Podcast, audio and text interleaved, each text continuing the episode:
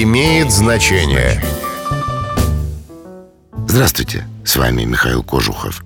Сегодня мы поговорим о том, как дойти до ручки. В Древней Руси калачи выпекали в форме замка с круглой дужкой. Горожане нередко покупали калачи и ели их прямо на улице, держась за эту дужку или ручку. Из соображений гигиены саму ручку в пищу не употребляли, а отдавали ее нищим, либо бросали на съедение собакам. По одной из версий, про тех, кто не брезговал ее съесть, говорили «дошел до ручки». И сегодня выражение «дойти до ручки» значит совсем опуститься, потерять человеческий облик. С вами был Михаил Кожухов.